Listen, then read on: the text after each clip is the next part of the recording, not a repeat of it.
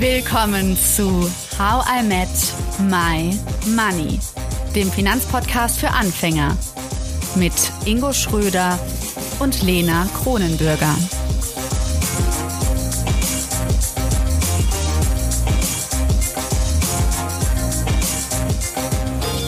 Jetzt reden wir Tacheles. Und zwar in Folge 2 mit dem Männerberater Boris von Hesen. Wir erfahren von ihm, was die Kosten des Patriarchats sind, woran wir das Patriarchat in unserem eigenen Alltag erkennen und was passieren würde, wenn wir es tatsächlich überwinden würden. Jetzt hast du eben schon über die Kosten gesprochen, die Kosten des Patriarchats und darüber hast du auch ein Buch geschrieben. Ich frage mich jetzt schon so, inwiefern kannst du denn monetär quantifizieren, was das Patriarchat kostet? Hm. Also äh, ganz wichtig, bevor wir jetzt über die, die Kosten sprechen, weil es natürlich erstmal erschreckt. Ja, und das erlebe ich auch immer wieder, dass besonders Männer sich erschrecken durch den Titel des Buches, was Männer kosten. Ähm, die, die eigentliche Motivation, die mich zu diesem Buch gebracht hat, sind also meine langjährige Arbeit im sozialen Sektor, ja, äh, dass ich einfach erlebt habe, dass in ganz vielen äh, Statistiken Männer einfach unheimlich schlecht abschneiden. Ja, also ich habe äh, immer wieder diese Geschichte erzählt. Ich habe einen Drogenhilfeträger geleitet vor ähm, 20 Jahren und die haben so einen, Kon den gibt's auch heute noch, die betreiben den größten deutschen Konsumraum, also wo du mit Drogen hinkommst und äh, die dort unter medizinischen und hygienischen Bedingungen konsumieren kannst. Und ich habe da als Geschäftsführer einen Tag mitgeholfen und war dann total platt, wie wenig, wie wenig äh, Frauen dort an dem Tag aufgeschlagen sind. Also das waren irgendwie 70 Leute und zwei Frauen an dem Tag. Und äh, am Ende geht's mir um die Einzelschicksale und, und jetzt in diesem Jugendhilfeträger, den ich leite, sind auch viel mehr Jungs und junge Männer, äh, die mit ihren Problemen hm. bei uns aufschlagen, die im betreuten Wohnen ankommen. Also du willst damit sagen, du willst kein irgendwie Männerbashing betreiben, sondern du willst, wenn du sagst, es sind zum Beispiel viele Männer, die Suchtprobleme zum Beispiel haben, siehst du dahinter die Einzelschicksale und das war die Motivation für dich, da überhaupt dich damit zu beschäftigen.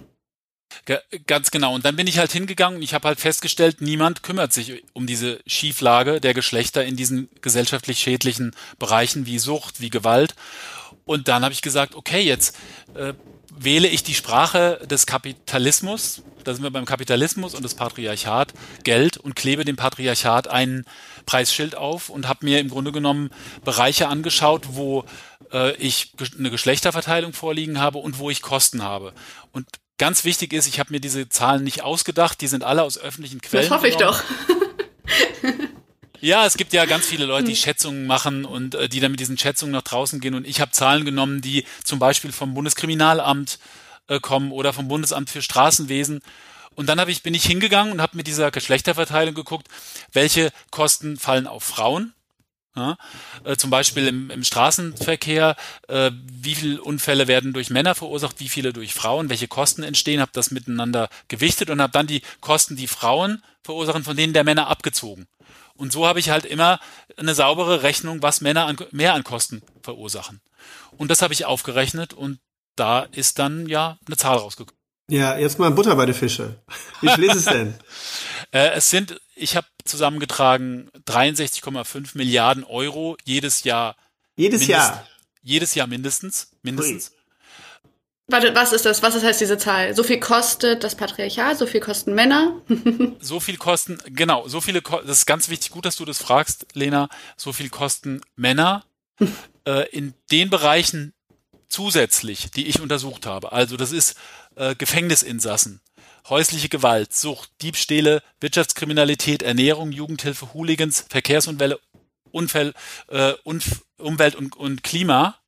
Und was jetzt ganz wichtig ist, dass das sind nur die Zahlen, die zur Verfügung standen. Es gibt ganz viele Bereiche, für die die Daten einfach fehlen. Also ein sehr gutes Beispiel ist, ich habe es gerade kürzlich erst gelernt, jedes Jahr werden in Deutschland ungefähr, das ist eine offizielle Zahl, 125 Milliarden Euro an Steuern hinterzogen. Und es gibt ganz klare, äh, es gibt drei verschiedene äh, verhaltenspsychologische Untersuchungen, die sagen, dass Männer eine schlechtere Steuermoral haben als Frauen. Jetzt gibt's aber keine verlässlichen Daten, wie viel von Männern und von Frauen hinterzogen werden. Deswegen lasse ich natürlich die Finger davon. Aber es gibt natürlich da schon Hinweise, wo die Kosten entstehen.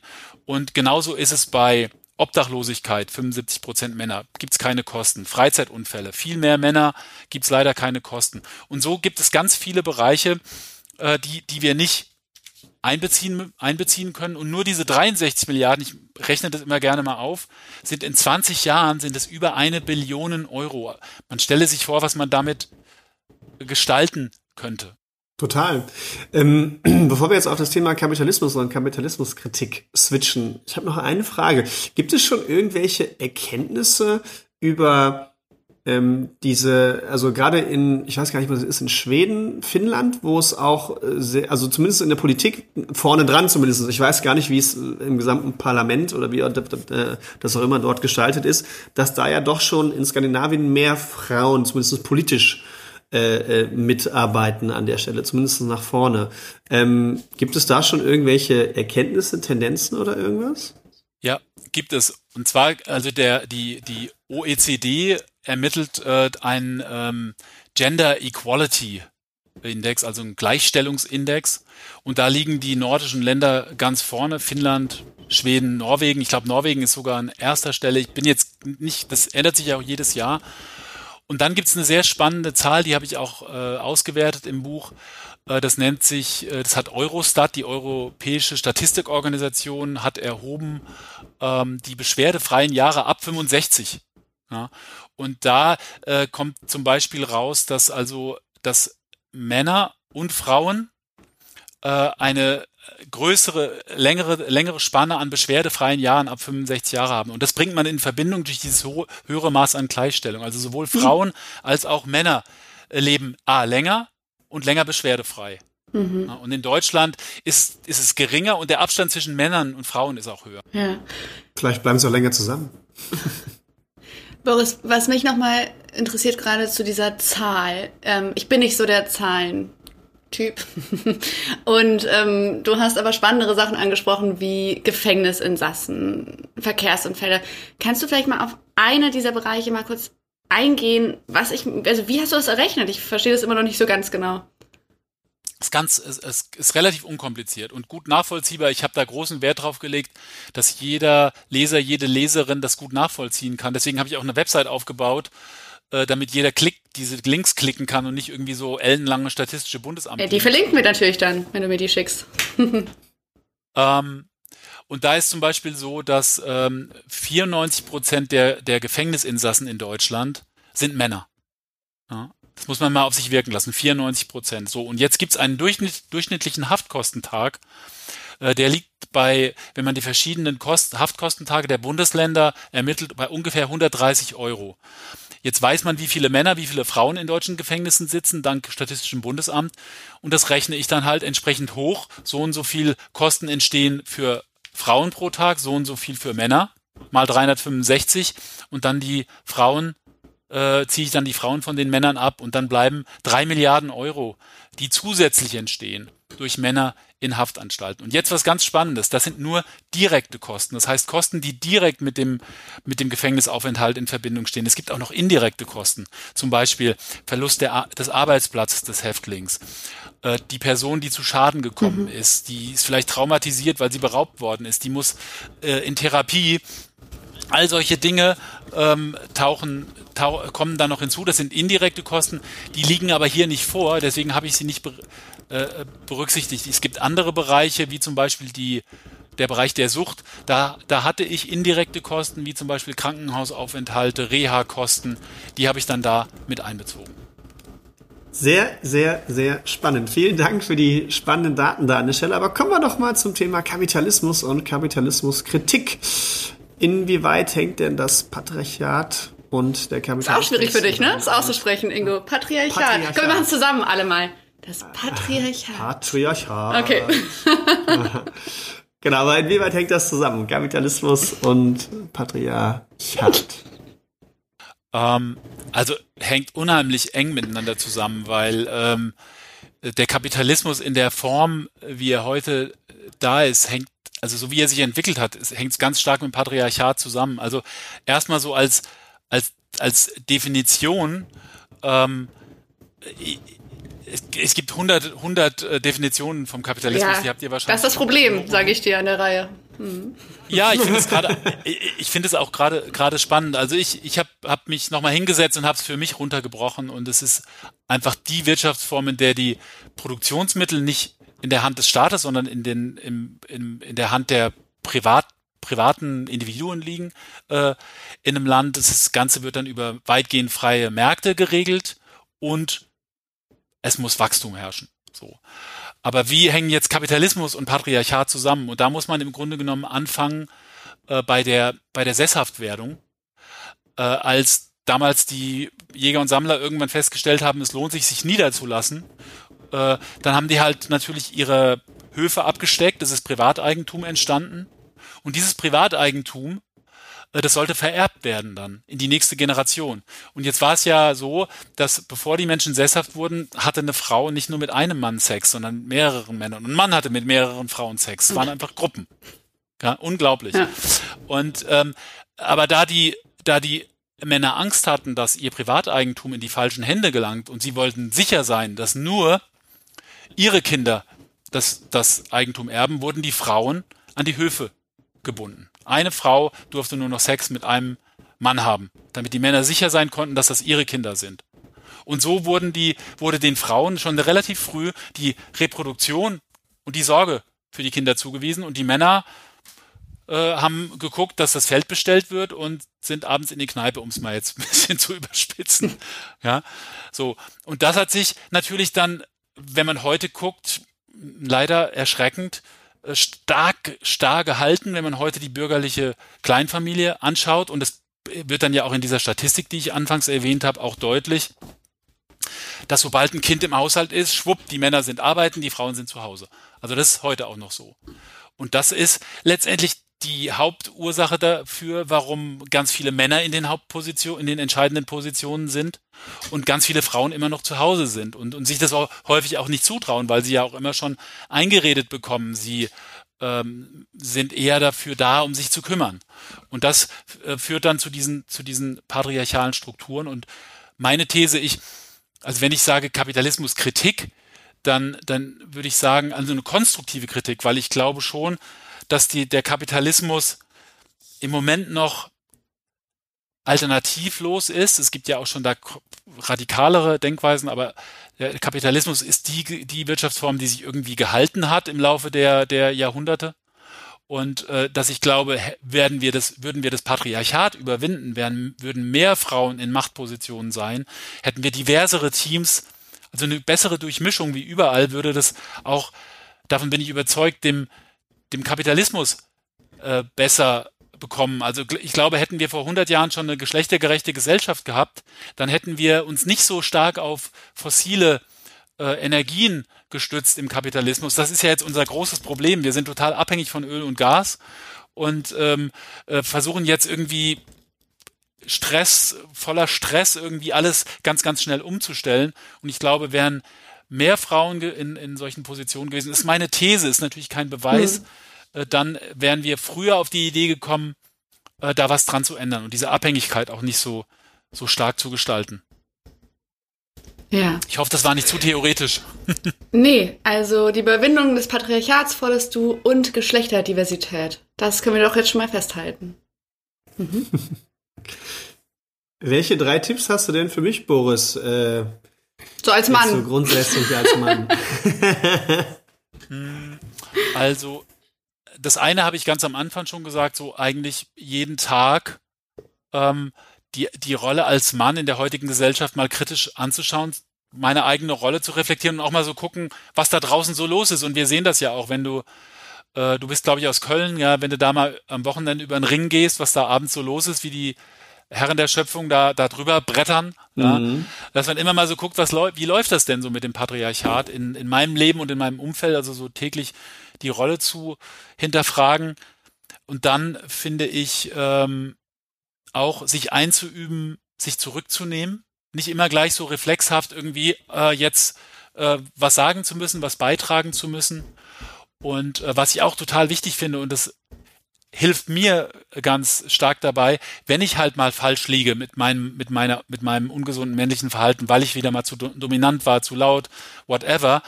Und jemand sagt mir das, dass ich dann nicht gleich mit Angriff reagiere, sondern dass ich mich dann entspanne und sage, hey, danke, ich, ich denke drüber nach. Also, dass man nicht immer gleich so anfängt, gleich so anzugreifen. Und das dritte ist, das finde ich immer wichtig, sich als Mann in die Situation von Frauen und, und Menschen, die sich keinem Geschlecht zuordnen, einfach mal reinzuversetzen. Wie ist deren Alltag? Wie oft äh, erleben Frauen, wenn sie sich im Alltag bewegen, Sexismus? Irgendwelche Kommentare, dieses Catcalling, dass Frauen irgendwelche Sachen zugerufen bekommen. Wie ist es für eine Frau, abends nach Hause zu laufen im Dunkeln? Äh, sich da in die Situation von Frauen und anderen Menschen zu versetzen. Ich glaube, das wären so die, die drei Tipps, die machen es einfach sehr greifbar. Hm. So. Finde ich, ich super. Ich würde sagen, ich gut annehmen. Ja. Ich würde für Frauen aber auch, also, dass man vielleicht auch Männern den Raum gibt, anders dann zu sein. Also das ist ja auch, dass man auch denen sagt, hey, es gibt so ein weißes Blatt und man kann noch mal über Sachen neu diskutieren. Also ich glaube, es geht trotzdem in beide Richtungen, ne? dass man, dass man Ab, absolut. Ja.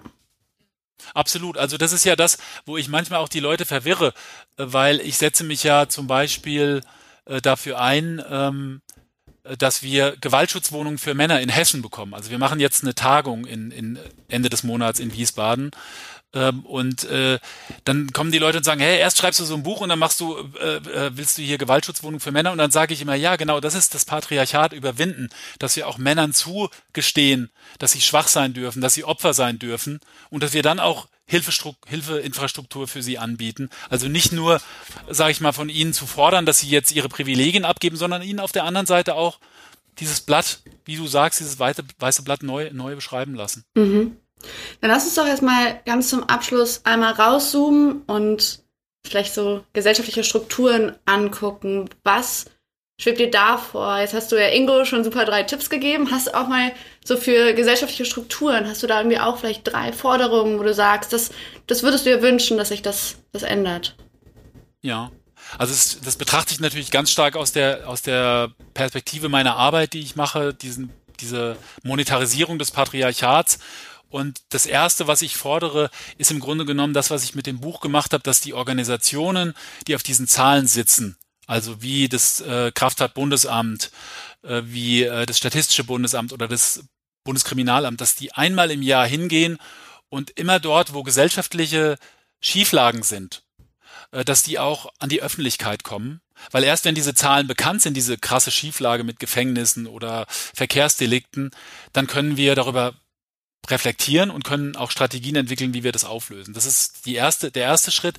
Das zweite das fordere ich äh, jetzt schon länger. Das ist ein digitaler Gleichstellungsmonitor. Also wenn du heute hingehst und willst dich über den Stand der Gleichstellung in Deutschland informieren, dann brauchst du zwei Wochen. Mhm. Ja, musst du tausend Quellen suchen, dann gibt's die Quelle, die Quelle und ich sage, da muss im Grunde genommen der Bund hin und muss so eine Plattform machen, wo alle Menschen, alle PolitikerInnen, alle Journalisten, Journalistinnen Bürger, Bürgerinnen hingehen können und leicht verständlich sehen können, okay, wie ist die Wahl der Studiengänge? Wie ist der, wo ist der letzte Gleichstellungsbericht? Wie ist es mit den Kosten des, des Patriarchats? Es gibt nicht nur ungesunde männliche äh, äh, Verhaltensweisen, die Kosten verursachen, auch ungesunde weibliche Verhaltensweisen. Äh, warum ist das nicht alles in so einem Monitor drin und der dann auch abbildet über den Zeitablauf, wie sich die Dinge verändern, dass Menschen sehen, was sich verändert. Und das Dritte, und das ist natürlich das Aufwendigste und das kostet wahrscheinlich zwei, drei Generationen, ist, dass wir an die Rollenstereotype, an diese sozialen Prägungen rangehen, die am schon ganz kleinen Jungs erklären, wie sie zu sein haben, nämlich stark und nicht weinen dürfen und Mädchen, dass sie sich sorgen sollen, dass sie in Beziehungen gehen. Ähm, aber das ist ein großes Projekt. Im Buch mache ich ganz viele Vorschläge, wie man da vorgehen kann. Und das, ja, das wären diese drei Schritte, die ich mir, die ich mir vorstelle. Danke, Boris. Boris von Hesen war das. Wir haben gesprochen über männliche Verhaltensweise, dass die nicht vielleicht nur nerven, sondern dass sie schaden den Männern selbst, aber auch ja, das Gemeinwesen finanziell belasten. 63 Milliarden Euro jedes Jahr kommen dadurch zustande, unter anderem durch Gefängnisaufenthalte, Verkehrsunfälle, Süchte und weiteres. Danke, Boris, dass du mit uns das Patriarchat ähm, ja, beleuchtet hast und wir das hinzufügen können zu unserer Kapitalismus-Kritikreihe. Und etwas bewusster durch die Welt gehen. Vielen Dank. Vielen Dank, Boris. Danke, dass du zugehört hast und toll, dass du ein Teil von How I Met My Money bist. Wir hoffen, dir hat diese Folge gefallen. Um keine Folge zu verpassen, klick einfach direkt auf den Abonnieren-Button auf Spotify, Deezer und Apple Podcasts. Für weitere Tipps und Tricks und Informationen, damit du dein Geld und dich besser kennenlernst, folge uns auf Instagram, Twitter, Facebook und LinkedIn. Dort kannst du uns auch immer schreiben, falls du Fragen, Feedback oder Themenwünsche hast. How I Make My Money wird gesponsert von der MyWeg Finanzakademie. Spannende Online-Kurse für deine finanzielle Zukunft zu ETFs, Immobilien und Altersvorsorge. Natürlich gibt's für dich Rabatt. Schau dafür einfach in die Show Notes. Außerdem melde dich jetzt für den HIM Midnight Mail Newsletter an. Den schicke ich dir immer donnerstags aus New York, sodass du um Mitternacht oder am Freitagmorgen nicht nur dein Geld, sondern auch dich selbst besser kennenlernst. Bis zum nächsten Money Monday. Wir freuen uns.